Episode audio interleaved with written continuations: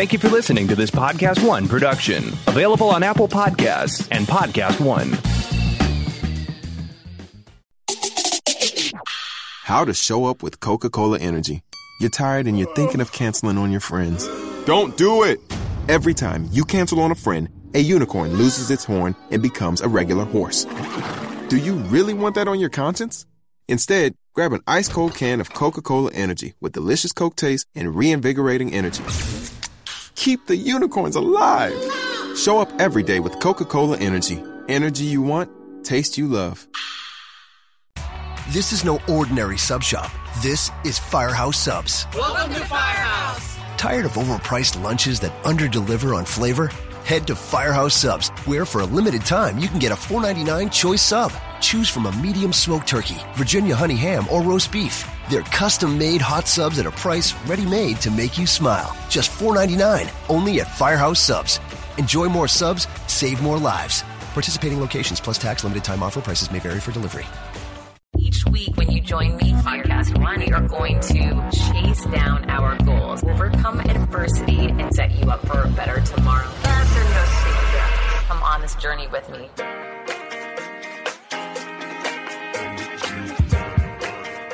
Hi, and welcome back to Creating Confidence. I'm so excited that you're here.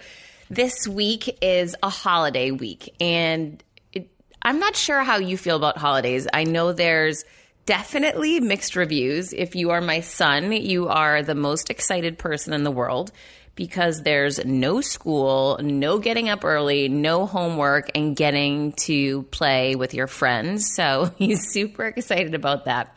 But I think it's somewhat different as we become adults and go into the holidays. There, there sometimes feels like these very high expectations for these finite windows of time that things should be so fantastic and everyone's so connected and everything's so beautiful and everyone's so grateful. And I definitely don't concur with that. You know, I, I feel like sometimes it can feel like a lot of pressure there's issues around who you're spending it, the holiday with. If you're being judged for that because people feel you should spend it with other people, if you know you're in a relationship, if you're in a bad relationship, you know, if you like your in-laws, if you don't like your in-laws, there's all of this expectation, judgment and pressure in some ways that can be very difficult. And I guess as an adult now, I definitely see the holidays so differently. Of course, there is definitely something magical about the holidays and with Thanksgiving celebrating gratitude and everything that we can be so grateful for is truly a beautiful thing. But there can be that darker side and and I wanted to jump into that a little bit today and, and that's exactly why I am airing my interview today with Alli Webb because not only is she a phenomenal intra- entrepreneur, I mean, this woman's built over a $100 million empire and she's launched a brand new company, but she's also recently divorced and she's thriving. But she wasn't thriving through it all. And today she really opens up into her personal life, how she became so successful and how she lived through this really heartbreaking last year to two years and how she's rebounded. And it just really hit me with the holidays that no matter who you are, you can have all the money in the world and be so incredibly successful in your business and so happy living a passion driven, purpose driven life and be your own boss like Alli. And then find a time where things aren't good personally and you have that realization and and struggling with that and what that struggle is like especially around the holidays, I feel like there's this bright spotlight on everyone in regards to who you're with and who you're spending your time with.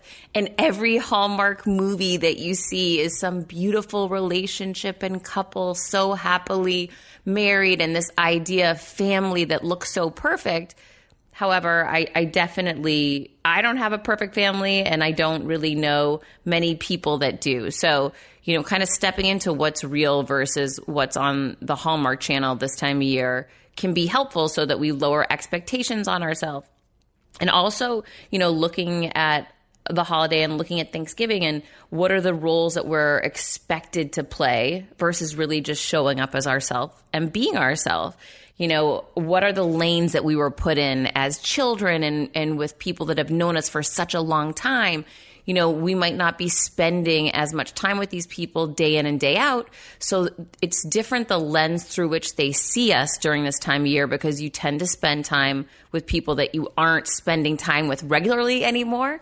And I just think it's sort of an interesting it's an interesting time and I want people to know that for sure I feel pressure. I feel like I'm letting people down that I'm not with. I feel that, you know, some people get frustrated with me because I didn't choose to spend time with them.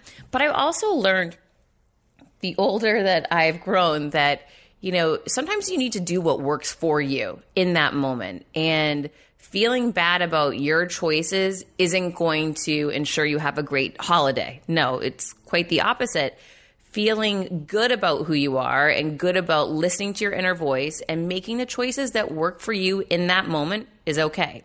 And you don't need to apologize for that for a long time, I would apologize for not flying across the country to see my family. And, you know, I'm at a point in my life now that I see other people make decisions for themselves that work for them. They don't need to apologize to me about that. And I don't need to apologize to them either.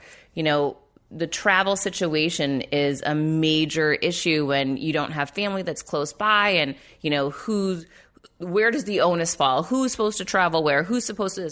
At the end of the day, just do what you want to do. And there are going to be different times where things are really stressful, maybe for you at work or, you know, in different situations with your health. And travel isn't something that you're up for. And that's okay. You've got to make those decisions for yourself. And I just feel that the holidays really shine that light on are you doing things right? Are you truly happy? How is your relationship? You know, all of these kind of unrealistic expectations, I guess. And and there are plenty of people out there that might be in great relationships right now and I'm super happy for them, but I also know that things are temporary and, you know, whether you're thriving in your personal life right now and your business is not going so well, that's temporary. It won't stay like that forever. You know, so it's kind of riding that wave of life and knowing that there will be uh, peaks and valleys and things will change and you know, it's really up to us to accept ourselves for who we are and to be grateful for what we have in this moment for whatever it is. And that's why I'm really excited for you to hear Alli's story because she's reached such, you know, the highest 1% in the world level of success as an entrepreneur, um, now as a Shark Tank guest. She's just incredibly successful in business. However, she's gone through a really tough time personally and she she chooses to open up about that and I think it's really important for everyone, regardless if you're married, divorced, single, or, you know, no matter what your situation is going into this holiday week, to hear how on the outside, you know, you can be on the cover of Inc. magazine like Alli Webb and Fortune and Forbes and, you know, be touted as the top entrepreneur. But when you're struggling personally, whether people know it or not, life can be really hard and dark. And if you're going through a tough time personally during the holidays, uh, no, I'm right there with you. And it's time to lower the expectations and be grateful for what we do have, embrace those people that love us, that we love, and to focus on that good because what we focus on is what we are going to attract more of. So if we choose to focus on what we're lacking, what we're missing, what we wish we had, we're going to get more of that lack and unhappiness. And, you know, gratitude is so where it's at. So stepping into your gratitude, sharing your gratitude with your friends, with your family, with your children, it's it's a really powerful tool to use, especially at the holidays when there is this pressure but there's always something to be grateful for. I'm constantly so grateful for my son. It's mind blowing. I'm so grateful for every single one of you, for all the DMs I get. I mean, I'm literally brought to tears, if not daily, at least on a weekly basis, by the amazing DMs I get from you and notes. And it's just, it's so incredibly powerful. However, I do want to share this. Conversely, you know, I, I received some really negative feedback today and it actually made me laugh. And I'm sharing it because I don't want you to think that, you know, yes, my work's going fantastic, and I'm so happy I found this line of work and and this calling. However, it's not all roses every day. Gary Vee just put a video up of him and I on YouTube. And I'll tell you, I was reading through the comments, which I, I like to read through the comments. I know there's going to be hater comments. I mean, you can't reach an audience of however many million people and not have some negative feedback. I'm very unique and I'm different. So I know I'm going to get great positive feedback and I'm going to get really negative feedback. And I've become accustomed to that. So that's okay. And I see it as a positive that I'm shining my light and that, and I'm not for everybody. And that's fantastic.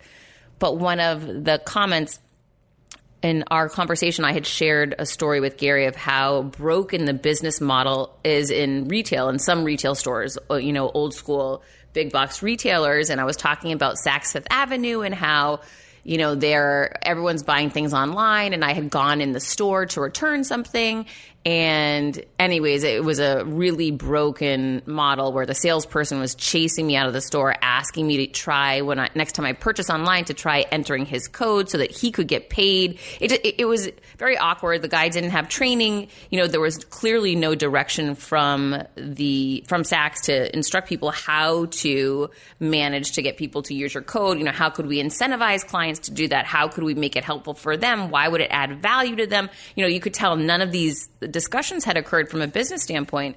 And I had just mentioned it in context with Gary about how business models need to innovate and disrupt and how so many are not, and now they're paying the price. It was really, it was not a huge part of the conversation. Anyway, someone happened to latch onto that comment, called me the B word, and said that I've clearly never worked for anything in my life and that I don't know what it's like to be a salesperson trying to hustle, which that's hilarious because all I've ever done is work for everything in my life, and I've been a salesperson my entire life. So it was kind of funny. And um, anyway, I'm just letting you know that while there is so much good in my work and positive comments I get, yes, I get some really nasty ones too, attacking ones, people swearing at me. So here's the thing we're not going to make everybody happy. And as you walk into Thanksgiving week, I want you to know you are not alone, but just show up as you, lower the expectations, know that I'm sure we're going to get some negative feedback. But at the end of the day, our job is to set boundaries, you know, be grateful for the opportunities that we do have, be grateful for what we are standing in and who we're with, and to focus on the things that we want more of. Because when we make that choice, life will inevitably get better. And I'll tell you, I'm so excited for you to hear this interview with Alli because if like I said, if you are alone, if you're in a relationship that's not going great right now, or if you're really feeling a lot of pressure going into this holiday week for what other people might expect of you, I think you're going to feel so much better after hearing from someone so incredibly successful how hard the road has been for her lately and how she's managed to turn it around and how she believes anyone can because she's seen it firsthand, which, you know, again, it just reminds us you are not alone. So that was really important to me this week with uh, Thanksgiving here. So I hope everyone's going to have a fantastic Thanksgiving. And one of the things that I wanted to share with you if you're not feeling great physically, as you know, I've stepped into a completely new solution for me when I'm sore, when I'm not feeling great after workouts, and I've got to share it with you. It's Theragun. It's an easy to use handheld device, helps to relieve tension and increase blood flow.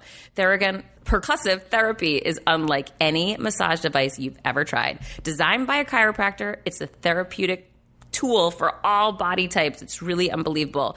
Whether you're an athlete, mom, or business professional, or a person who experiences pain, each Theragun provides a natural approach to improving your physical health and wellness. After using the Theragun, I feel like my whole body is relaxed and I'm feeling so much better, even after my tough workouts. Muscle soreness after working out usually makes it difficult to move throughout the day. But after I use Theragun, it really changes how I feel. I feel so much better, so much more relaxed. Some of the general benefits that you'll get relief from muscle tension, soreness, stiffness, increased blood flow, improve range of motion, accelerate recovery, improve muscle coordination. I mean, so many amazing things. It's body energizing. And I'm going to give you a promo code for you to check it out. The promo code is confidence10 and you get two free attachments with purchase. So you've got to check out Theragun. I'm telling you, you will be so glad you did. This handheld device makes such a difference. Confidence 10 is the promo code for you to use to get two free attachments with purchase. Hang tight, I'll be right back.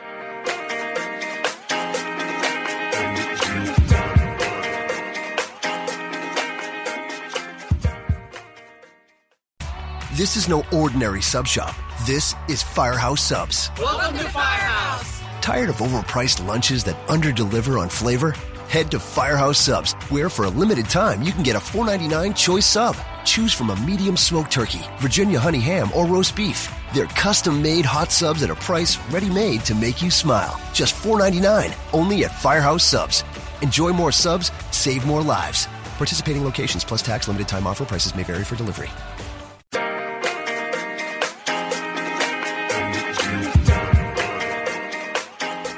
And welcome back. I'm so excited to introduce you to Alli Webb. She's an entrepreneur, New York Times best-selling author. I'm blown away by that. Founder of Drybar and co-founder of the new Squeeze.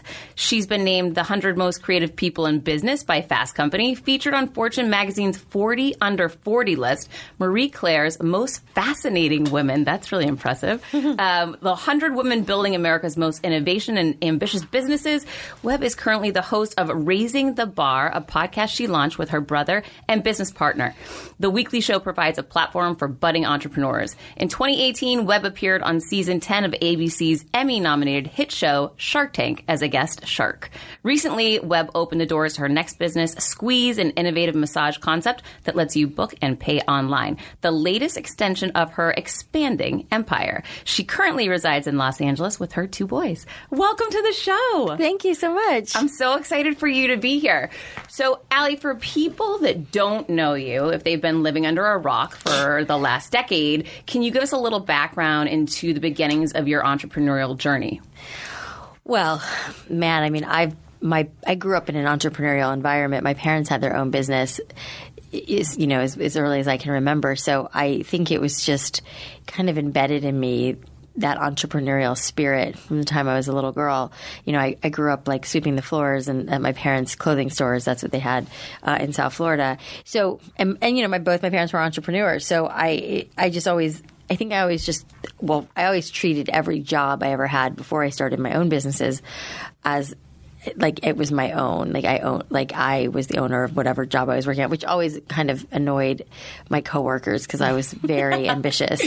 But I think it was probably, you know, such a gift and a blessing from my parents because, you know, I, I, our best employees and the people that get hired and the people that stand out to us are the ones that treat it like it's their own, and that's, to, you know, in my humble opinion, should be how everybody approaches any job ever, no matter what it is. And and so for me, that's that's really how it all started. I was just, you know, grew up in that environment, have it in my blood, and you know, can't imagine not being an entrepreneur. Really, That's so funny to me, having come up at, through corporate America, the antithesis. Yeah. So it's so interesting to me to meet people that had this desire and confidence and passion from the beginning to bet on yourself. I, I'm just, I'm very impressed by that. Thank you. Yeah, I mean, I think when you know when you when it's all you know, it's all you know. It's all you do. I mean, and, and interestingly enough, are you know the, a lot of people around me who didn't grow up in that environment just don't have that same mentality. Some do, some don't. You know, but it is it is kind of just a way of life for me. So where did Drybar come from? Well, I have naturally curly hair. Um, and he, growing up in South Florida, my hair was like ridiculously crazy and frizzy. And I just was so obsessed with trying to get it straight. And I hated it curly. I didn't, I couldn't really articulate it, I don't think, back then, but I didn't put, feel really put together. And when my hair was blown straight, whether I would like convince my mom, who was not a hairstylist, to do it, or, you know, once I started working as a receptionist in the local hair salon and they would blow out my hair, I was like, oh my god this is the greatest thing ever and I, I i i loved the transformation that happened and how i felt when my hair was blown out and you know this is when i was really young and um and so you know, fast forward to like after high school and trying to figure out what I was going to do with my life. And all my friends were, you know, had their majors and knew what they wanted to do and were going to college. And I was like, well, shit, I don't know what I want to do. And, you know, at that point I thought I wanted to work in fashion. So I moved to New York City and worked in fashion for a little while. And then my, my brother, Michael Landau, who's my current business partner in Drybar and Squeeze, uh, him and I were both working for Nicole Miller, who was a big designer 20 years ago in New York, and then we moved to back to South Florida, opened up a couple of Nicole Miller boutiques together, and here I was like having this career running two retail operations between Miami and Boca Raton, and I was not happy, and it was not what I wanted to do, and so I and and my brother and I were fighting like cats and dogs. And it was just a mess, and that was I was must have been all of 21 then, and I was like, this is not it. This is not what I'm going to do the rest of my life, and and I decided at that point to go to beauty school, which you know against my parents like better judgment. And, you know, my brother really was the only one who thought, like, this is a good idea for you. Like, you love hair. And I've, you know, been, you know, I spent hundreds of hours in my bathroom as a kid trying to figure out how to get my own hair straight, which I couldn't figure out until I went to beauty school and started working in the industry. And he, you know, he was like, this is, you're great with people. Like, you love hair. It's perfect, you know? And I was like, yeah it's perfect. And so I went to beauty school, fell in love with it instantly. The second I walked in the door, I was like, these are my people. This is where I'm supposed to be. And I loved beauty school. And while I was at beauty school, I worked at a, at a hair salon of a friend of mine's dad owned, John Peters, who really taught me everything I knew, I know about hair. And he was the owner of the salon and I was his assistant. So not only did I learn hair from him and he was an amazing, talented stylist, but I also learned the business side of it, which I didn't mean to learn. I just, I just was always around him. So I was hearing everything that was going on with the business constantly. So that was an education that I didn't know I was getting, similar to the education I didn't know I was getting from working at my parents' place as a kid.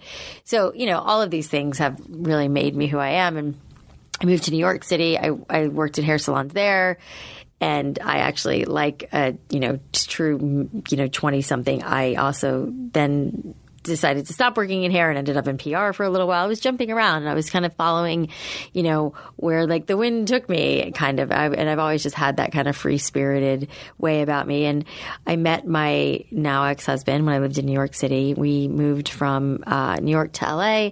I had two kids and thought I was going to be a stay at home mom forever until I, I was like, what? Where did that just come from? well, because I should back up because I, I, you know, I had, was like working on my career and doing hair and doing all these things, but I really had this desire to have kids. I was like really since I can remember. And so uh, you know, when I met Cam and we moved, you know, from New York to LA, I was like, okay, let's like start a family. And so we we, we had two boys, and I loved being a stay at home mom, and I thought that was going to be it for me. Like wow. I was going to stay home with my kids, and I felt so lucky that I didn't have to work anymore because I'd been working since I was 16, and now I was like, you know, 30, and and I felt like cool, like I'm just gonna like kick it with my kids and this is going to be the greatest life ever. And I felt so incredibly lucky. And you know and Cam had it was a creative at a creative director at an advertising agency. He had a great job.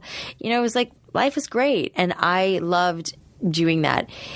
And then I had my second, I had my first son when I was 30, and then I had my second son a couple years later. And I, you know, was a stay at home mom, and I was like, you know, living my life at parks and with my friends and mommy groups and all of that. And, and all of a sudden, kind of out of nowhere, it hit me like, this is not, enough and I needed to do something for myself again and I needed to like use my brain and I that ambition and everything that I had kind of came bubbling up to the surface and I was like, well, shit, what am I going to do now? And and so you know, actually, my my best friend and I started like this little pl- party planning business because she was really good at that. And then I realized this is not this is not going to do it for me. And and because I had had all these years in doing hair, and I loved styling hair, as you can imagine, based on, you know, trying to figure out blowouts in my whole life. And when I would do a haircut in a salon, I loved getting to the blowout because that's when it really came to life, when you saw the client get really excited and happy. And so I was like, why don't I just, you know, as a, as a way to like be able to still be with my kids and and and do something for myself, I decided to start a little mobile blow dry business where I basically was like running around LA blow drying all my mommy friends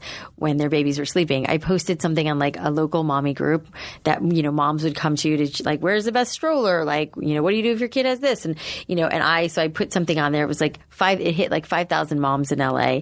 Um, it was a Yahoo group, which yeah, you know it was not a thing anymore, but 10 years ago or 12 years ago it was. And so I said, you know, I'm a, I'm a local like stay at home mom and I'm thinking of starting a mobile blow dry business where I charge like, I don't know, 35 or $40 to come to your house for a blowout.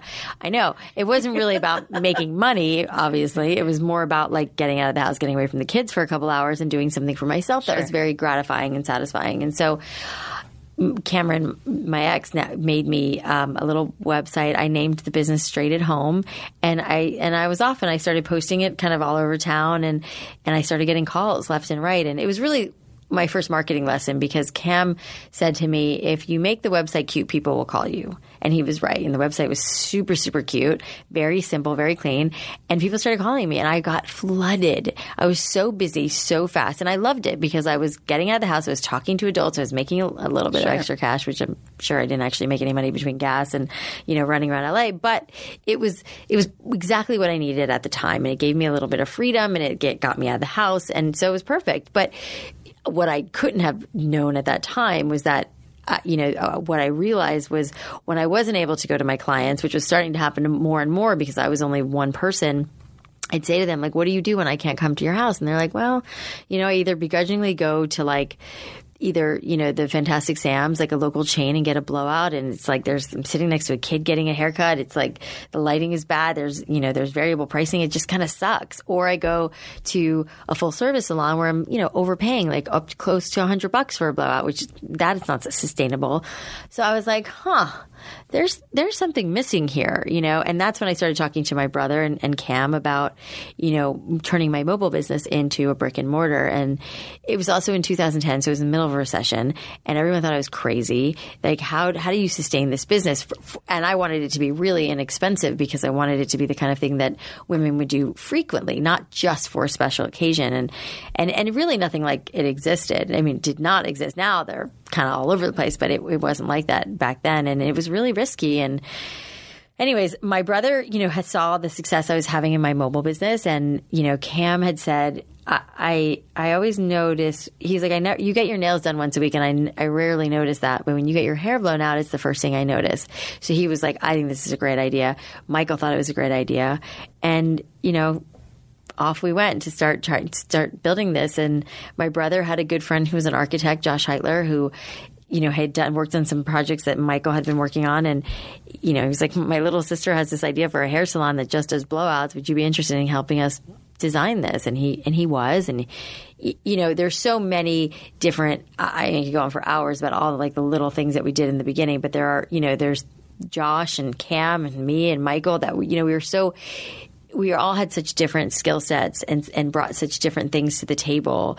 It, but it was this perfect storm. It was like we'd capture lightning in a bottle with all our different like expertise, you know, in different areas. And so we opened the first store in 2010, February 2010 and it was like ridiculous. I mean, women were like lining up. It was so crazy how it just struck a chord instantly with women, and they, you know, we were we were busy and full from like the first day, and yeah, the rest is kind of history. Well, you know, it's so important that you mentioned when you have that moment where you see, and I like that you called it lightning in a bottle. I've had those moments in my life. Mm. So many people will see that experience and feel that. I know that people are understanding this right now, but then for whatever reason crawl back to what you're yeah. doing. Well, it's scary. You know, I mean, I, you're right. I hear that all the time. And I think that so many entrepreneurs or, or want to be entrepreneurs, you know, get this like, I, there's too much I don't know to do this. Like I have this idea, but I don't know what to do and I don't know this and I don't know that. And I mean, there were way more things I didn't know about this business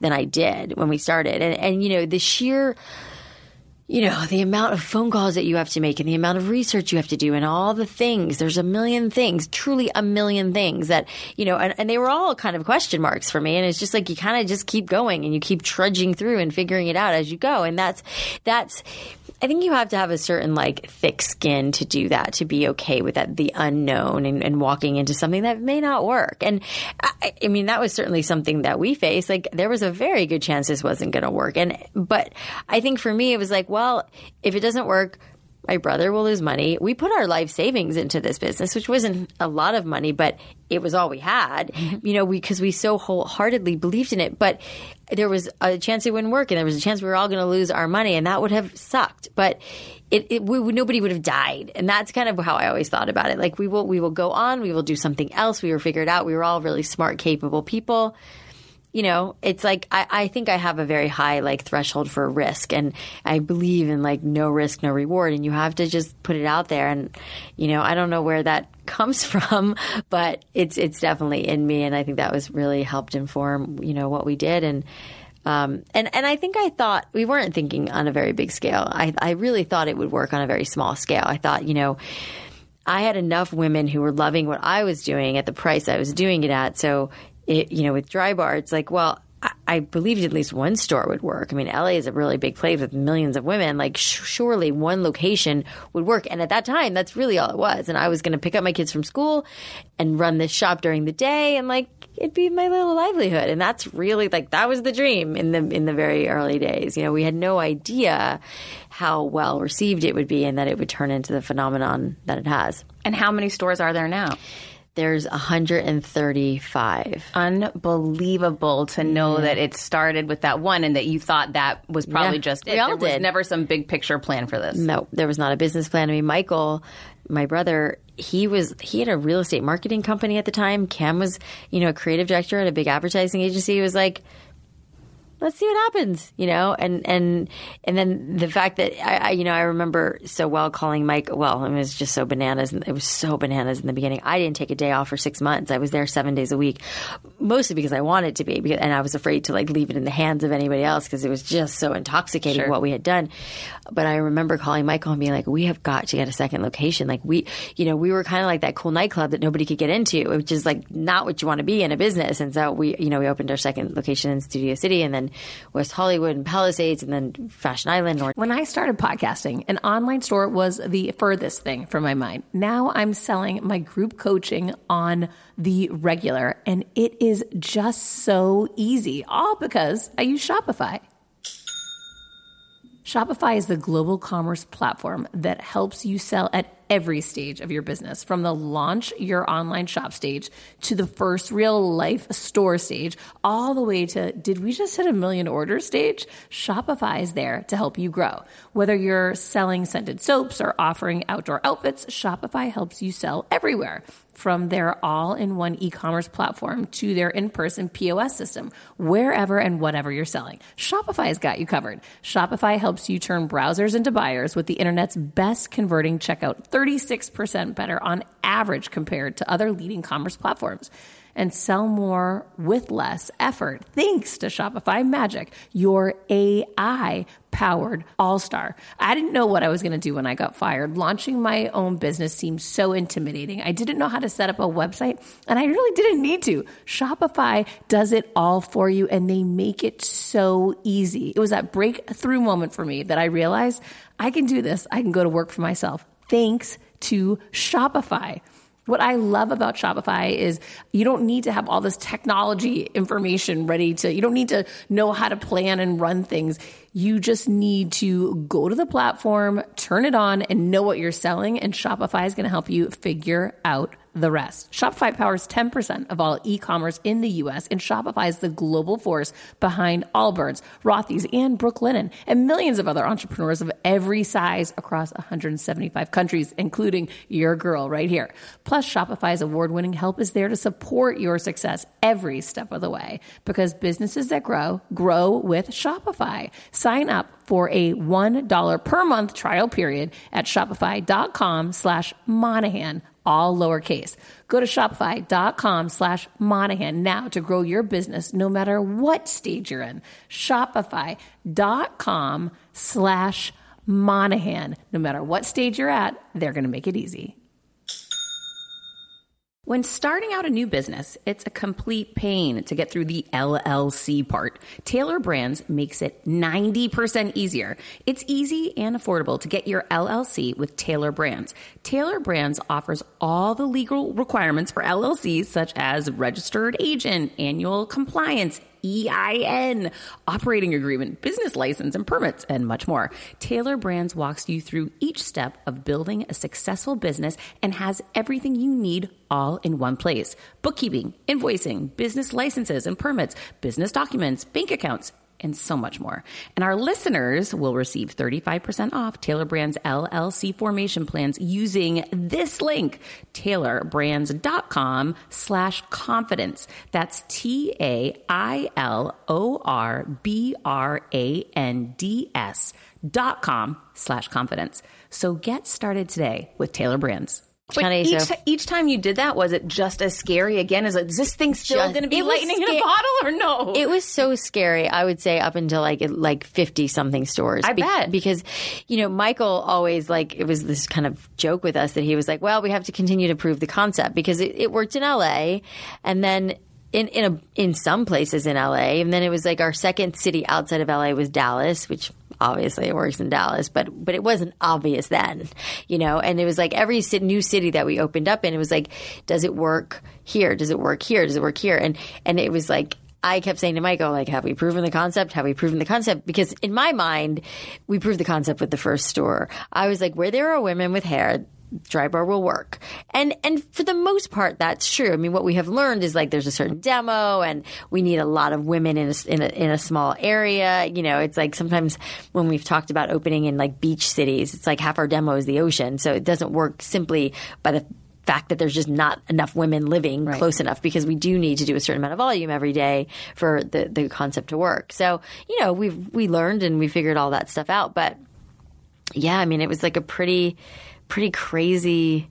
Like, who knew? You so know? people look at you and they see you as this phenomenon, this entrepreneur, ultra successful, had this amazing lightning in the bottle idea, pursued it, and it exploded.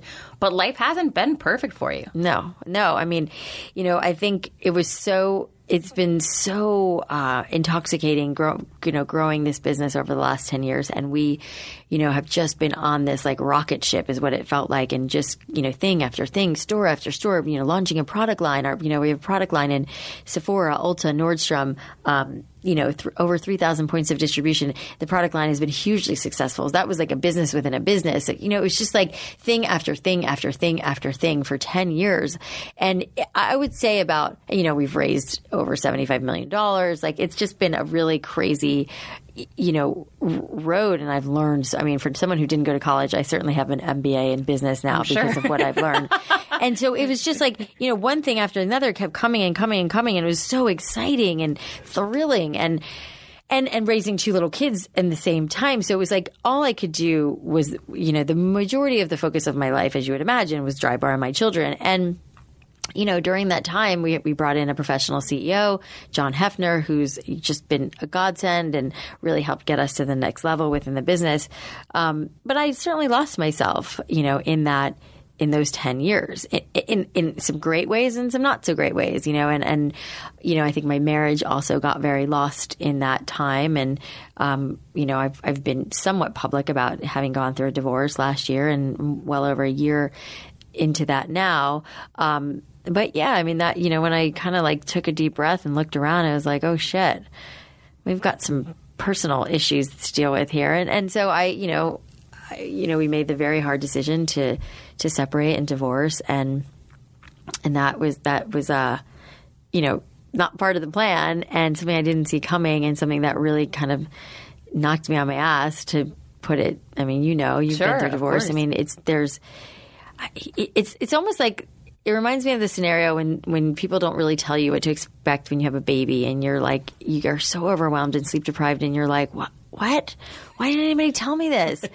I think it's the same thing with going through a divorce. You know, I don't, and I'm sure it hits everybody differently, but for me, it, it you know, I was married for 16 years. So having, oh. having that, you know, one, I, I went through, I can, I can talk about it all, but I went through a lot of different things to try to like heal myself and to get back on my feet because I was, you know, it was kind of like situational depression that I kind of went through. And, you know, I remember some, somebody said to me once, you know, your husband held this energy for you that nobody is holding anymore. Wow. Yeah. And that's I, really powerful, right? Oh my gosh. Yeah. Yeah. Cause I hadn't thought of it like that. Cause I was like, why am I, I, you know, I, this was a decision we made. It was a good, it was the right decision at the right time. Right. And why am I, you know, and, and of course, you know, people tell you it's a death and it's like mourning a death and whatever. And I was like, yeah, that didn't resonate with me. But what resonated with me was the energy of like, oh, there's a person that I normally call at the end of every day. There's a person that I just like tell all the stuff to. It's just that person that is there.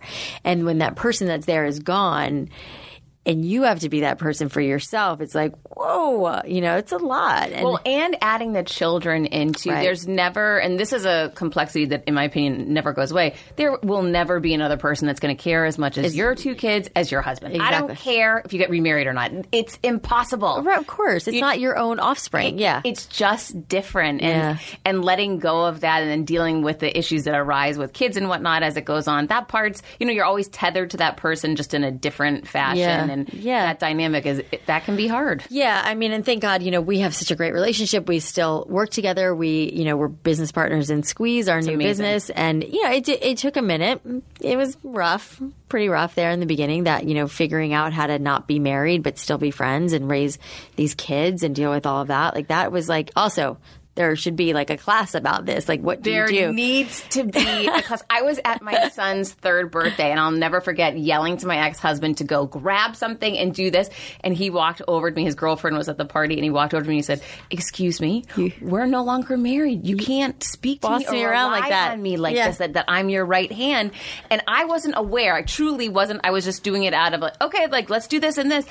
And you need to be taught this stuff, like to yeah. even be huge self aware that oh my gosh, you can't talk to someone the same way that you had before. Those days are over. I know. I find it really interesting. And, and Cam and I work together still, and we're on set a lot together, and we film a lot of things together. And and it's usually like him and his team in charge of it because they're like the creative force, and I'm, you know, I'm the one who's like more or less the talent when we're doing things like that, and and so I have to take direction from him, which is always a little challenging. Odd, but I will say that I think we're both kind of on our best behavior now. But I understand that, and now I understand that because I, you know, I'm just very like ginger about like asking him to do things and you know trying to not fall into that like oh old routine of like can you do this can you do this because right. it's just not like that That's anymore. so good you know? that you're aware. I mean, I'm just I'm very I'm so hypersensitive, you know, to it. But you know, I I still do ask him to do things. We still have to, you know, we talk about we have to talk about the kids. I mean, we we text for the most part. I mean, we conversations That's on the, the phone. Best solution. Yeah, or a little. You know, we're definitely more challenging in the beginning. We we do talk on the phone a little bit more now, but but that's yeah. putting boundaries in place where there didn't need to be any previously. Yeah. And that for me was a learned experience, learning that you can't just, oh, there's a problem. I've got to call his father. Yeah. Instead, no, if the, if you, if you've got your child and you've got an issue and it's not life or death, you, you handle it. it. You don't need to alert them. And the next time there is a chat thread or whatever, you, you know, put it Mention on there and, yeah. and move on. And those things are just adjustments. Yeah. It's, it is a trip, like learning how to adjust from that. And I totally agree. I mean, there, you're right. Unless it's like, I, I really need help with this because something is like really dire, you just have to figure it out on your own. And that did take me a minute. I mean, I definitely was like, you know, texting him about things that were pretty small in the beginning, and, and he was like, figure it out. You know, I'm like, it's good, but I'll tell you, it's good he did that. I'll never forget my my ex had um, an ex, and she would call for anything and everything, and you never see it so clearly until you're on the other side, side of, it, it yeah. right? And then I thought to myself, I am never doing this again to my yeah. ex husband, calling for some BS that I need gas for my car, or you know, get, yeah.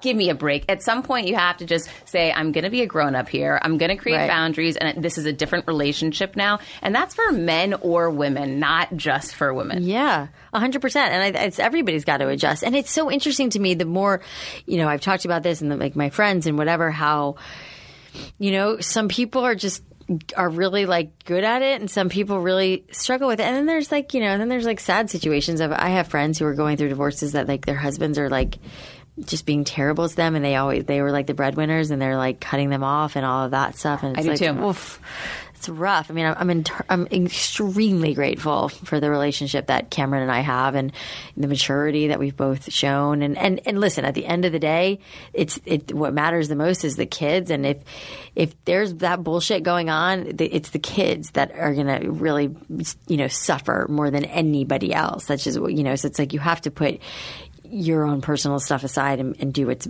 the greater good for the kids is, is how I see it anyways. What was the transition point for you? Because you said at first it was challenging. What happened or was there one instance that occurred that you said, okay, we've got to change how we're doing this? I think it was more just time and space. You know, I think, I think time to each heal separately and to, you know, f- you know, just get comfortable and like, eh, you know, just practice more being in this. And, I don't think there was like one thing in particular. I really think it was time that just you know healed us both, and you know we both like you know really struggled in the beginning and in our own different ways, and we both needed like space from each other to do that, and you know so people hate hearing that, and I feel I for know. them because if I- anyone's just splitting up, I, my heart's breaking for them hearing you say Yeah. that because of course time heals everything, but it sucks having to wait. And listen, I mean, I one of the things that I I ta- I've talked about a lot, which a lot of people said to me, it was like, you know, the only way out is through,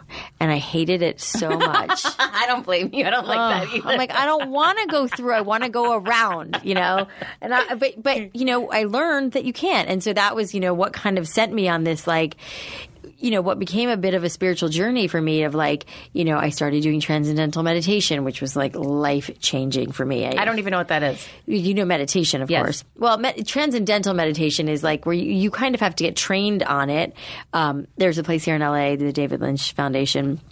David Lynch is a big proponent of this, and um, it's it's you know they say it's really great for like creative people who really need to like you know pull it in and chill out. And, uh, you know, I think I had a couple of friends who had also gone through divorce that had told me about it and that it was like very, very impactful for them. So I looked into it. I went and saw the director at the place and it's like it, four consecutive nights and you have to do it. It's like a Monday through Thursday and you go every day from like six to 730 and they kind of teach you about it and how you do it and what it, what it means and how it works and all of that. And really, the, the short version of it is, is that it, it they say that it, it transcends you into like another you kind of like how do you explain it? I mean, you kind of like go to a different place. It's a weird feeling because you don't, um, which I'm sure a lot of people experience just through you know traditional meditation, whereas you you really like the idea is like you know to think to stop like your thoughts, which come anyways, but like to, if you can, and like to just like really like relax your brain and your mind from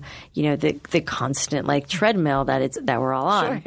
of course. But transcendental is like you get you get your own um, your a mantra which you don't ever share with anybody. It's personal to you, and it's a little bit of like a um, like like a little bit of a ceremony that you go through to get it where wherever you learn it. So, you know, I don't I don't know how other cities in the world do it. I just know my experience in LA, and um, and it was explained to me, and I'm such a visual person that they showed me a picture of like what your brain looks like when you're in this fight or flight mode, which is like basically the frontal cortex of your brain, which is where you make all the decisions from. They call the CEO of your brain.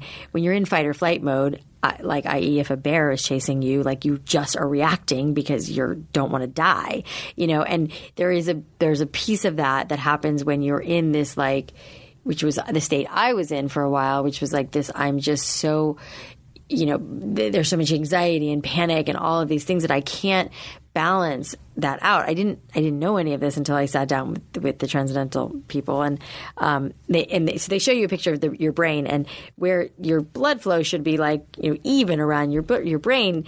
When you're in that fight or flight mode, it's not going to the frontal cortex as much as it should be. So you're not able to make decisions physically from that part of your brain. scary. So you're making decisions from the the the bad parts of your brain. And again, I'm not a scientist. Anybody's listening to this, if I don't have this 100% correct, don't kill me. I mean, just, this is just how I understood it. And once you go into this transcendental, you know, piece and you do this meditation, it it helps like, you know, basically like relax your brain, your mind, and the and the blood flow starts to be more. And they say more balanced, and they say it's cumulative. And the more you do it, the more effect it has, and it can really like. It's almost like a, a detoxing of like your inner, you know, stress and drama. It's fascinating to me.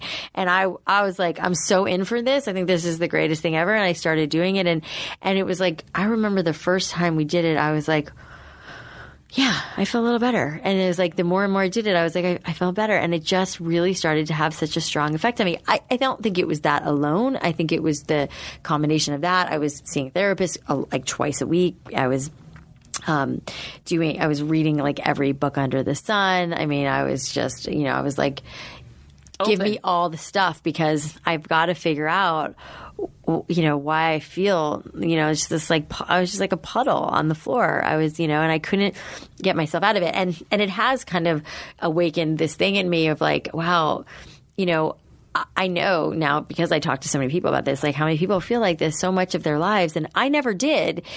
You know, part of it I think was because I wasn't like allowing myself to feel as like deeply as I do now. But I, yeah, that I, you know, I, I think that's why I feel I read a book called Light is the New Black, and it's you know it's very much about what what lights you up, like what makes you passionate and excited. And you know, I, and and I have my own podcast, Raising the Bar with my brother, where we talk to business leaders and uh, you know budding entrepreneurs, kind of across the board. And I, I, find myself being drawn to their more personal stories, the back end of, of, of the business part of it. And it's funny because my brother is always like, "Okay, let's get back to how you grew and scaled your business." And I'm like, "But I want to hear about their the, the personal the side, journey, yeah. the journey." And and that's where I have found now that I'm more drawn to probably because you know what I've gone through, what my family has gone through in in the wake of, of this divorce that just shook our lives up so much, and and so I'm you know I kind of feel this like you know this this need and desire to kind of share what I've gone through because you know I've it's just where I am right now. And and you know we were talking earlier I think that for me my whole life I've really been very true to what resonates with me personally. And I've tried to really follow you know my passion and the things that I'm excited about and right now this is just it's weird. It just feels like kind of my calling of like what I'm what I'm most interested and passionate about is like I guess raising awareness on this like there's lots of things out there that people can do to make themselves feel better. And and I think that that's like it, you know I, I've said before I think if everybody did like meditation and everyone worked on themselves like what a better place the world would be. Because I noticed I think from the transcendental and all the other stuff I did like I go to a Reiki healer I do you know I've gotten a little bit woo woo that I, am a better mom. I am I am far less impatient. I don't blow up at my kids. I, I, occasionally, but I don't. I rarely lose my temper anymore with them, and so it's it's had such a great effect on me that I I often find myself thinking if if everybody did this and everybody had this like sense of calmness about them that they could channel, imagine like how much better the world would be. I know it's so lofty, but I mean, it's true though. So what's interesting to me is we're talking about divorce as the catalyst here in this instance. Mm-hmm. So that's finite and clear and defined. What you brought up though is that you recognize people had the same exact feelings you had as a re- result of divorce just in life in general. Yeah. Overwhelmed, upset, yeah. anxious, lost, feeling like a puddle, depressed, whatever it is. So it doesn't have to take a right. catalyst like a divorce to bring you to this place to say, okay, I've got to do something to change this. No matter how long you've been feeling terrible, it's too long. So today can be the day to say, I'm going to do something different today and change it. 100%. I mean, and also on that, anybody who's listening and feels that way, you know, I also started, I also read a book called uh, Super Attractor by Gabby Bernstein. Whew, that's a great one too, you know, because it really talks about like trying to you know, it's a piece of it. Like talking, it talks so much about how, you know, you have to try to find the good, choose again, choose good, and just how, like, you know, being grateful. And I, I write in a journal every day that's like the things that I'm grateful for, even if it's like the trees outside, whatever it is, it doesn't matter. My dogs, my house, my kids, my, you know, if I'm having a good hair day, it doesn't matter how small it is. You know, it's just those things that, you know, there there are studies that you know you can actually change the you know the neural pathways of your brain if you're if you have a grateful mind and heart. And so, it, you know, and I know how some of this sounds that it does sound a little lofty and woo woo, but I I and I wasn't that person. So, you know, I think that I so wholeheartedly believe all this stuff and you know, and and and and I guess I part of why I feel so strongly about it is cuz I just I want more people to experience like what I've experienced, you know, as as a way to feel better. Well, that's what's so cool about you is that you were that super type A, overachiever, incredibly successful entrepreneur, American story, and now sharing how hard it's been personally, what that devastating time looked like, and how you're rebooting and rebuilding and stepping into a greater power than it sounds like you ever even had before. A hundred percent. Yeah, it's a trip. I mean, it's like I would, if you know, it's, it's funny. I get asked all the time in interviews, like, you know, where do you see yourself in ten years and five years? And people always ask me that. And I always said, I, you know, I really don't know. It's it's uh it's I'm going to continue to build Drybar. We're going to, you know, and now we're building Squeeze and doing, and I'm, you know, doing that stuff. But you know, I just it really surprised me too, which is it's like the beauty of life, right? It's like to be able to like. I feel incredibly lucky that I'm able to, you know, that anybody even wants to hear what I have to say. It always kind of trips me up that people are like, you know, when I get asked to go speak at big conferences or, you know, speak to like colleges, that's also a really interesting one for me because I didn't go to college and I'm like, are you sure you want me? Um, but, you know, you know, I feel really lucky and grateful to be able to do that. And I think that like, you know, when you do have a bit of a platform to be able to share stuff like this is is important. And I've been really also incredibly you know, lucky to be friends with people like Gabby Bernstein and Brene Brown and people who've, you know, helped me so much on my journey that I just feel you know, so compelled to share it. I have to tell you, I was a guest professor at Harvard this year. Oh, no way. And I would have never been able to get into Harvard ever. And so I had that same kind of moment that you're explaining. It's you like imposter that, syndrome a little. That fraud mindset. Like, yeah. are they, they, is this a joke? Am I being yeah. punked? like, I, I really was tripping out. And it's so nice to hear that someone who's had this kind of success that you've had with Drybar and your companies, that you felt that same way. That, 100%. You know, that yeah. I'm, I'm, happy to hear that. Yeah, we are I, not alone.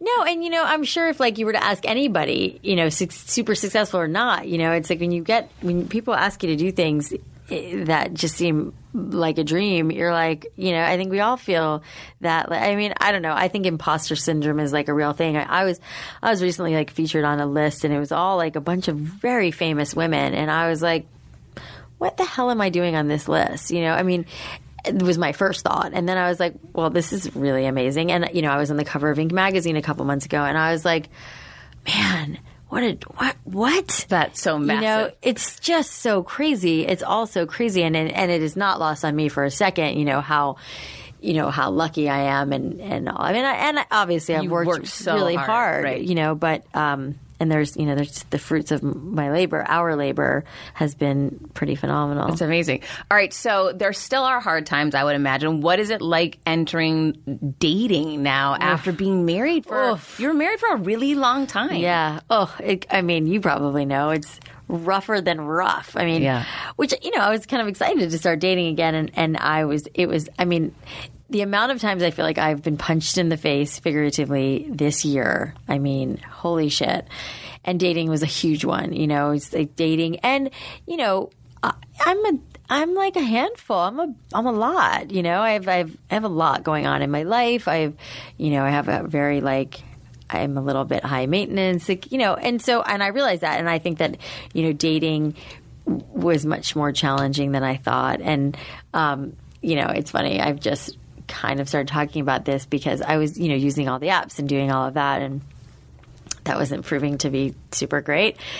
Uh, and on my podcast, Raising the Bar, uh, I had just kind of ended it with this guy I was dating, and uh, the founder of a company called the Three Day Rule, her name is Talia. She was on my show the very next day, and she came in and she was talking to us about her company and what she does, and it's a matchmaking service.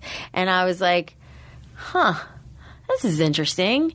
I'm like, she, you know, she basically was like, listen, like the reason we started this company is because there's so, you know, D- you know, dating apps are what are how people are meeting these days. You know, it's like you're just not meeting people like in bars, at least I don't know, maybe some people are, but I, I, I, don't go hang out at bars. And most of the events I go to are all chicks, you know? So I'm like, I, I don't. Or married couples. or married, right? So, or my friends are, you know? So it's like, where, where in the world do you meet people, especially in LA?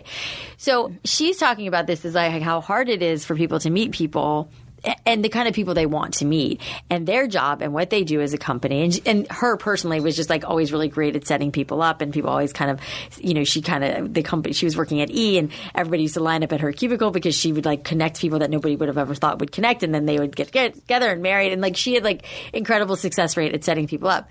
So she decided to start this company. And, you know, basically what they do is, they go out and they find people, eh, you know, that, and they kind of like vet guys and like if they want a relationship where they are in their life all these things that you would want to ask a guy on a first date. Like do you want a relationship? Like what are your th- thoughts on this? Like all really the, direct. Really direct but like we're not going to ask that on a first date because you kind of could seem crazy. But well, that I, I, may and I don't care. But, but you okay. should actually. I mean, I, I, was just listening to a, a, podcast and this woman was talking about sorting, and you should. You should know from the get go before even you go on a first date. Like, are you interested Save in a relationship? Yeah. Because if you're not, like, we shouldn't even bother. Do you like kids? I mean, yeah, there like, are certain like, things is it a problem? Like, do right. you want another child? Like, Right. I dated a couple guys who were like, yeah, I want kids, and I was like, oh, the kitchen is closed, my friend.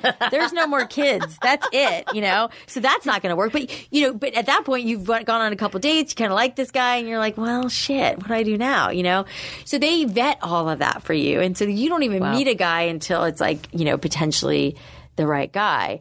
Um, and I did meet somebody, and I've been in a relationship with somebody I met through that. That's yeah. so exciting! I'm so excited for you. yeah, it's. I mean, it's crazy. So I'm now I'm like screaming from the rooftops, like everybody should use this because it works. You know. CBDistillery.com is giving you an exclusive offer, and it's huge right now. You can get up to thirty percent off everything. If you've struggled with sleep, stress, or pain after physical activity, CBDistillery.com has a targeted plant powered solution just for you. I love hearing how many of you have seen improvement in your daily life thanks to CBD. So, if better sleep, more calm, and relief from discomfort after physical activity sounds good to you, you should explore CBD.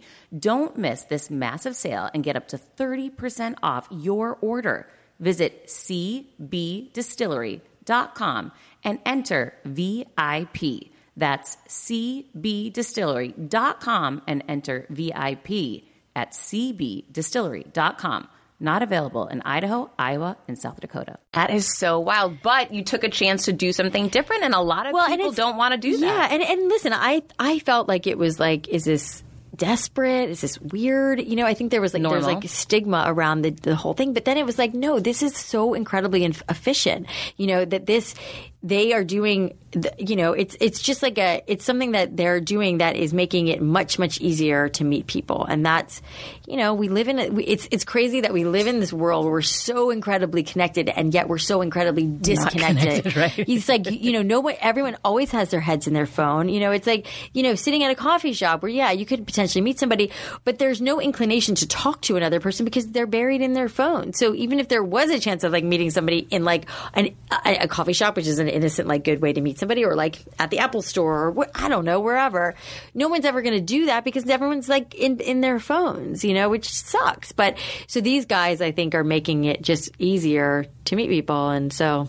So you brought up something funny that I think about a lot. You know, when you're a female, but it could be on for the males as well, with a big personality, a lot going on. Mm-hmm. However you want to, if you want to call it high maintenance, if you want to call it type A, whatever it is, yeah. it, it, it typically, in my opinion, my experience, and with people I know in similar situations, it's hard to find a match for those people because the other person, even if you end up with that person in a long term relationship, they can be resentful or feeling less than, and you you know slowly see that happen yeah. in relationships, and it's so awful. And recently, I had the opportunity to work with Sara Blakely and Jesse Itzler on an event. And I got to see their relationship, and I used them as an example because Sara's so large personality, so strong, you know, really vibrant, type A, and to watch how and Jesse's equally as big, equally as strong and confident, and to see them together, it was like two equals. Yeah, not where and sometimes you see that disconnect where one personality is so much bigger than the other. It just it's inevitably doesn't, doesn't work. work. out. Yeah, no, and that's kind of what I was finding. You know, is and and it's hard to find the words to explain that because that is what I was finding. Is like I'm, you know, I do need somebody who's very strong and has can like you know, be really where I'm at in life, you know, and that is a hard thing to find, you know, and really, I guess any, eh, it's all hard for everybody because you need somebody who matches you one way or the other. Exactly. You know, and if, and if, when you sit down and you talk to the, you know, the matchmaker people, you kind of tell them what you're looking for, what, what, it, what like your non-starters are. And, you know, it's just, it's like the, it's like the new dating app, you know, it's, it's, I think it's a great way to go. That is so wild. I'm so excited for you. so no one ever gets off the show, Alli, without sharing their whatever time in your life you struggled the most with your confidence. I would say probably. I mean, the most was probably when I was like in my 20s, you know, when I was really trying to figure out my life and what I wanted to do. And I think uh, you know, I don't think I, I think I was just like lost and flailing and trying to figure it out. And I think that I was, you know, that was probably the most difficult time in terms of confidence, you know. And then once I, started to get on the right path and figure out what I wanted to do with my life, things got a little easier. And, and I remember there being like this kind of lack of confidence, like right around starting Drybar, because uh, I was like, I thought this was a great idea, and then and then once we started bringing in like our private equity and we formed a board, it was like these guys were all like Harvard you know, graduates and they were so super smart. And I was like, oh, you know, like I don't know if I can hang in this in this environment. And so I, I remember like I would text my in board meetings, I'd text my brother a question because I was afraid to ask it out loud, and he would always say, "No, that's a good question. You should ask that." And so I was like, oh.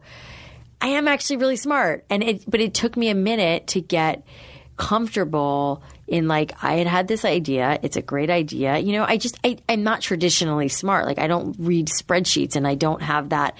You know, I yeah, numbers like are in and out of my head. Like that just doesn't stick. I'm not that interested in it. So that that was what I kind of equated smart as is like if I'm a numbers person and I'm book smart, which I was not. So I didn't think I was smart. And and then when I you know it hit me like you know, I know how to run a business. I know how to get the best out of people. I know how to, you know, do a lot of things really well. And so that, and I, and I, those, that time and, and my brother's like my very best friend and he, he's he's like my biggest fan and and you know when he was he really gave me that confidence to kind of be like no no you got this you know what you're talking about and I was like yeah yeah I do. He's such you know, a good wingman. Yeah amazing. And so that, that I think that's when my confidence really like came into bloom was was during that time in those early days and when I started to kind of own it. And I think that's what confidence is you know? It's like you have to you have to just own it and be who you are. And and that may you may I, I don't usually I'm not usually the smartest person in the room. I might be the most hardworking and ambitious, but not usually the most, you know, I, I, am scrappy and I figure things out as I go. And, and that's just me. And that's, that's what's made me me. And I think the more that people accept whatever their strengths are and play to those versus trying to be something you're not is is really when you shine. Oh, that's so true and so good. Step into who you really are yeah. and stop trying to be who everybody else is, and that's when you're going to take off. Yeah, and it's and it, there's an authenticity authenticity to that that people are drawn to, and I've learned that and I've seen that. You know, the the truer I am about who I am and what I've done and what's worked and what hasn't, that is when I think people are the most drawn in. Is when they you're like you're no bullshit and it's it's real. So people want. I mean, and that's like what we need so badly, I believe, you know, and I think that's where things like, you know, the the filtered life that we live and this Instagram, you know, which is why I try. I, I, listen, I'm guilty of it too. Like I filter pictures, like I put up, you know, good pictures, but I will also sprinkle in like you know, s- some truth in there of like what, I mean, it's all true to an extent, but like some of the harder stuff, you know, without it becoming too sappy, you know, it's this kind of balance, but we're all living in this life that's like, our, you know, our whole lives are on display. We're, we're, it's uh, all a highlight reel. And it's like figuring all that out is really hard. And it's bizarre. It is bizarre, which is why I love doing things like this and and, ta- and having these conversations where I can say what I really think and what I, how I really feel and you know, and I think every, you know, I'm, I've also recently said that like I just, I, I, hate small talk more than anything. You know, I just want to talk about the real shit. And, you know, it doesn't always have to be super heavy, but like, let's have like a real conversation about real life and what's going on. And the more I've talked about, the struggles I'm having, the struggles I'm having with my kids, whatever it is.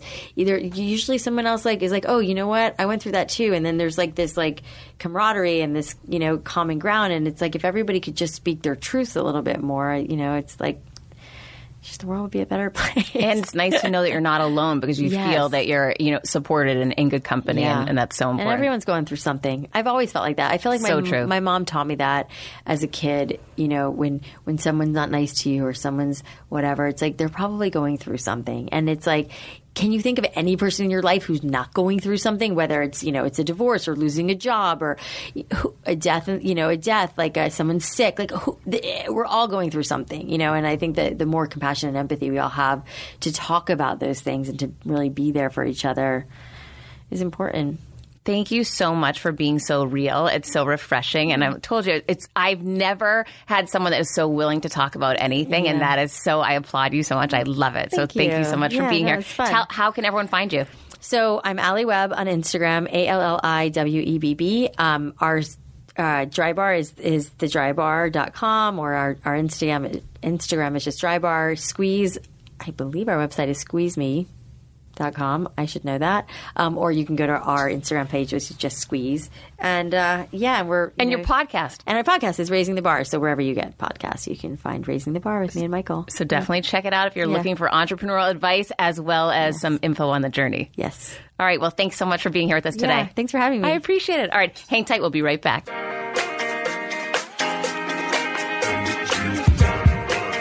I hope you enjoyed meeting Alli as much as I did. I have to tell you, She is so a woman that supports other women. There are a lot of women out there that are not. They're backstabbing and not the kind of women you want to roll with. Alli, not only is she great, you know, working with men, but women, she's just all around positive energy, positive person, so cool. I really, really loved her and so grateful that she made time to come on the show and share with everyone and open up to the level that she did. It's really so impressive. I'm I'm so blown away by her. It's just really exciting. So before I get into my final round here, I've got to remind you Pluto TV, it's the leading free streaming television service. You get to watch over a hundred TV channels and thousands of movies on demand completely for free. Pluto TV never even asks for a credit card. You don't even need to sign up to watch.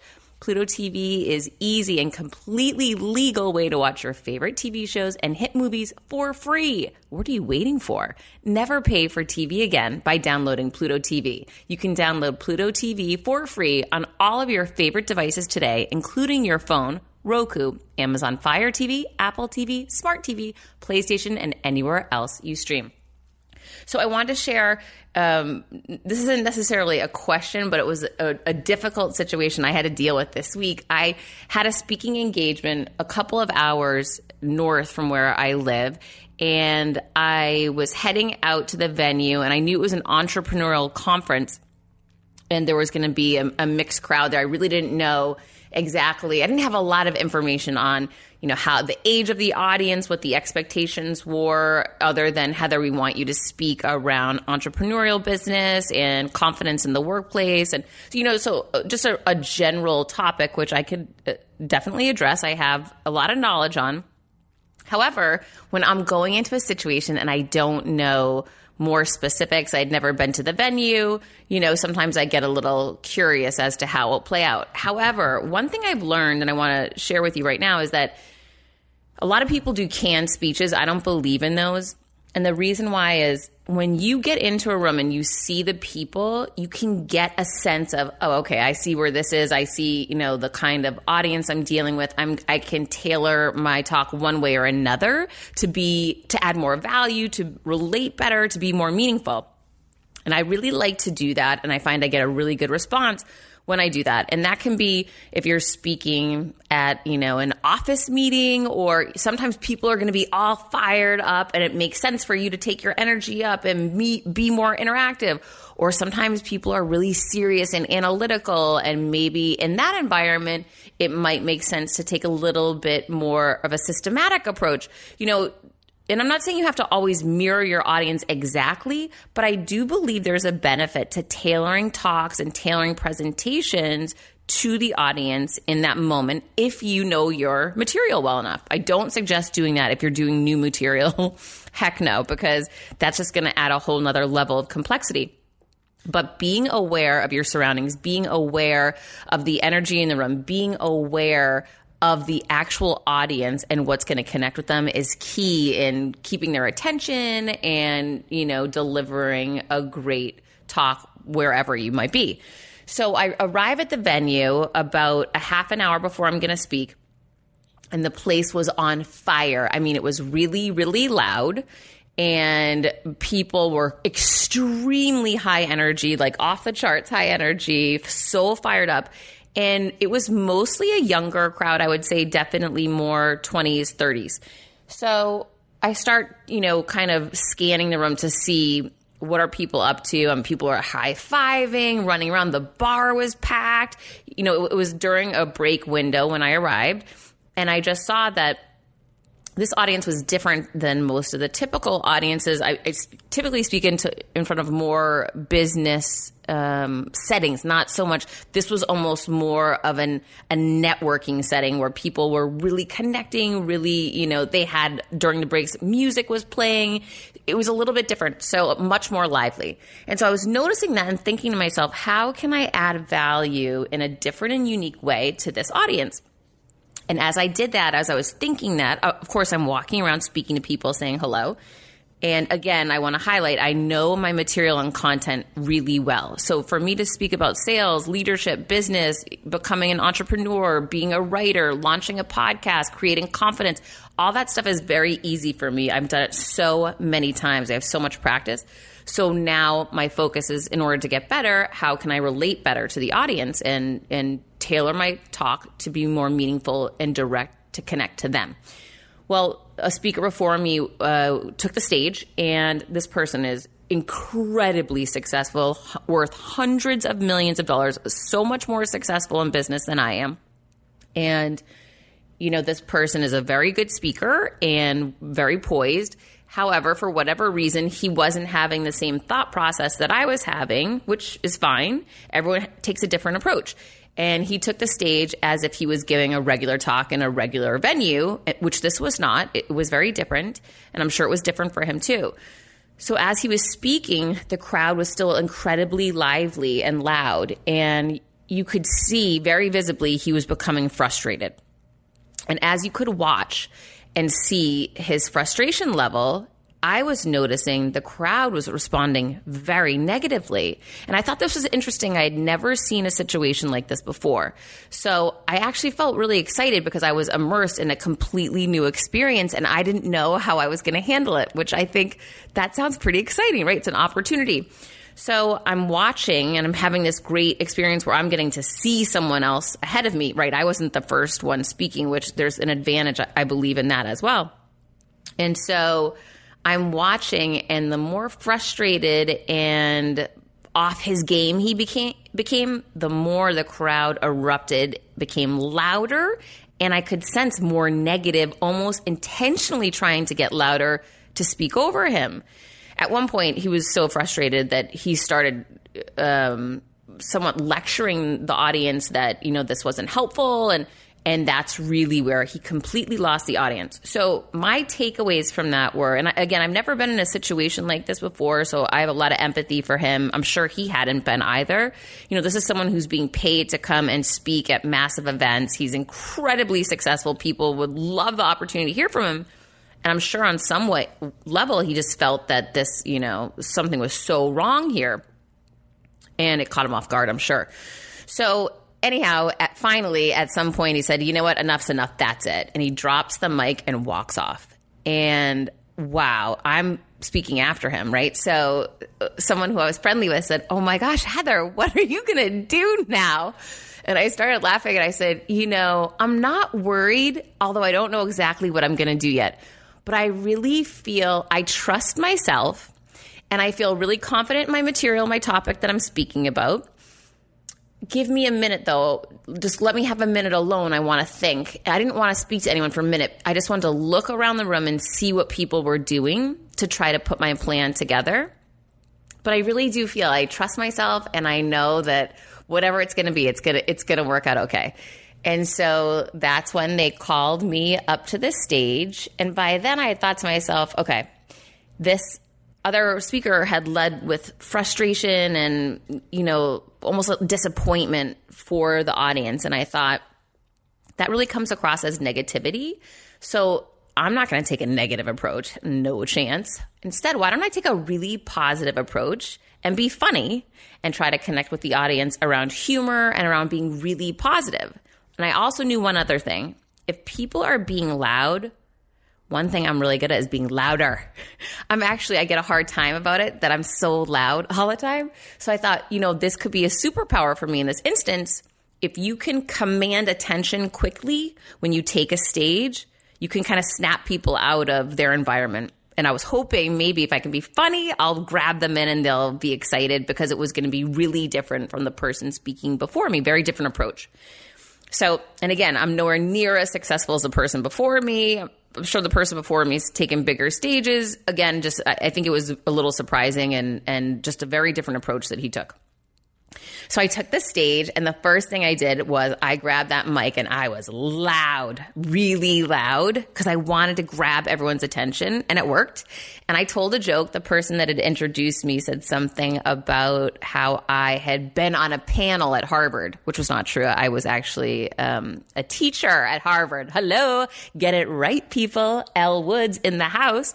So I made some Elle Woods joke, and then wouldn't you know, someone in the audience screamed out something so funny. She said, "Oh, like it's hard," because that was one of the lines from Reese Witherspoon and in um, whatever pink movie about um, going to Harvard. So here's the thing I made a joke. Someone in the audience chimed in and made the joke funnier. Everyone was laughing. I was being really loud on the mic, so everyone had stopped speaking. Okay, so that was the first step. All right, starting to get us, you know, on a path towards victory. And then when I felt I had everyone's attention, everyone was laughing and people were paying attention, And it was just really, it was like my moment. I asked for a favor. I said, guys, listen, I have a favor to ask of you. And I elicited, I elicited help from the audience, which is a great tactic, I think, to use. And I just said, here's the thing. I drove a couple of hours to be here with you tonight. I would like it, if it's at all possible, if I could have your attention while I'm up here to share a couple of ideas and strategies with you that I think will really bring you some major value. They brought me major value. However, I understand if you really don't want to be quiet, I get it. That's fine.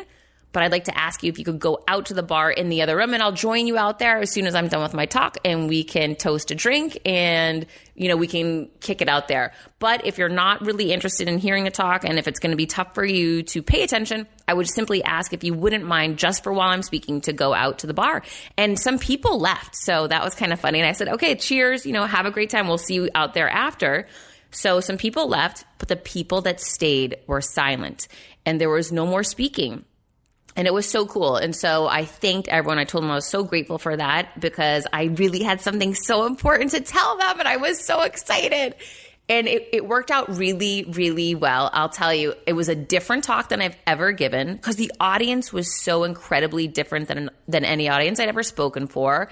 And I really just, I winged it. And then halfway through my speech, I saw the head of my TEDx talk. Well, one of the heads of the TEDx talk was there when the gentleman who was in charge of speakers back in October when I gave my talk.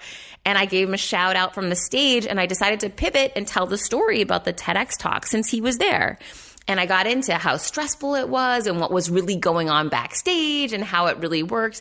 And it definitely elicited a positive response from the audience. It was definitely on the fly, not what I had planned to speak about, but it worked out really, really well. The response was overwhelmingly positive, and it just ended up being this great night. So he- here's the thing. One, when we're going to walk into places, I've gone into thousands of places to speak before, and I've never walked into an opportunity or an event like that, right? So things are going to be different based upon where you are, when it's happening, the audience. There are so many reasons and ways anything could be different. Let's see it as an opportunity on how we can get better and definitely do a self assessment. You know, how well do I know my material? What do I feel like would work here?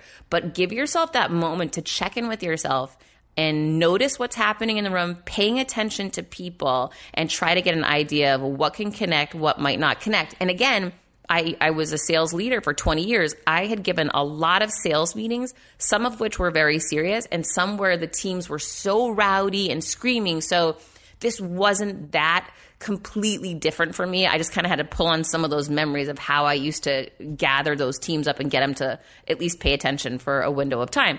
So again, notice, you know, pull on past experiences and trust your gut and just go for it. Show up and be you, but be positive. And if you can be funny, try it because it definitely connects with people and it definitely worked for me. So I hope that helps you with any of your presentations or meetings that you might have coming up or speeches.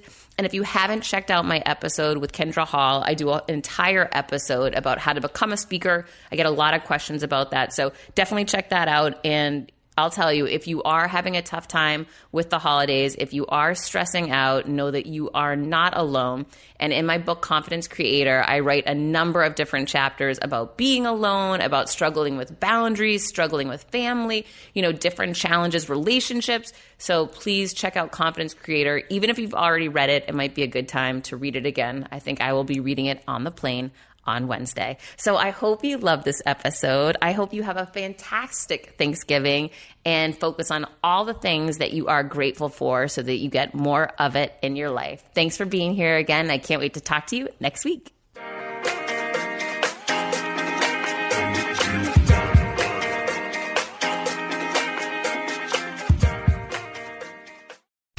This is no ordinary sub shop. This is Firehouse Subs. Welcome to Firehouse. Tired of overpriced lunches that underdeliver on flavor? Head to Firehouse Subs, where for a limited time you can get a $4.99 choice sub. Choose from a medium smoked turkey, Virginia honey ham, or roast beef. They're custom made hot subs at a price ready made to make you smile. Just $4.99, only at Firehouse Subs. Enjoy more subs, save more lives. Participating locations plus tax limited time offer prices may vary for delivery. Hi, I'm here to tell you about a new podcast that I am so excited about Negotiate Your Best Life, hosted by Rebecca Zung, a part of the Yap Media Network. As a globally renowned narcissist negotiation expert and an attorney recognized by U.S. News as a best lawyer in America, Rebecca shares her invaluable insights and strategies for navigating life's toughest negotiations by drawing from her own experiences and the wisdom of her high profile guests, such as Bob Proctor. Mark Victor Hansen, Jon Gordon, and Rebecca delivers empowering advice that will inspire you to reclaim control of your life. Negotiate Your Best Life is all about how to negotiate your way to greatness. She provides practical guidance on how to break free from toxic relationships, stand up against injustice, and transform chaos into freedom, possibility, and purpose. Many times, the first negotiation you do is with your own in the morning. In the morning is when you wake up, and that's when Negotiate Your Best Life is time for you. It's about to find your way to greatness, conquering obstacles, and creating the life you truly deserve. Get ready to slay thrive, and unlock your full potential. Don't believe me?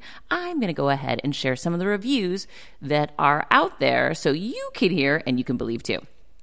You have helped me so much these last few weeks. I was with a narcissist for two years. She drove me to the point I wanted to take my own life. Listening to you has made a massive difference, and now I know what I'm with. Thank you, Rebecca. Now, the recovery. Thank you for gifting the knowledge to believe in myself again. You have unknowingly helped me legally represent myself through criminal, federal, and civil court proceedings with a narcissist. There would be so many people around the world that you're helping without even knowing, like me. You saved my life. Emma, 35 years old, Australia. If you are ready to stand up against injustice and transform the chaos in your life into freedom, possibility, and purpose, then check out Negotiate Your Best Life now. Subscribe to Negotiate Your Best Life with Rebecca Zung on Apple Podcasts, Spotify, or your favorite podcast platform.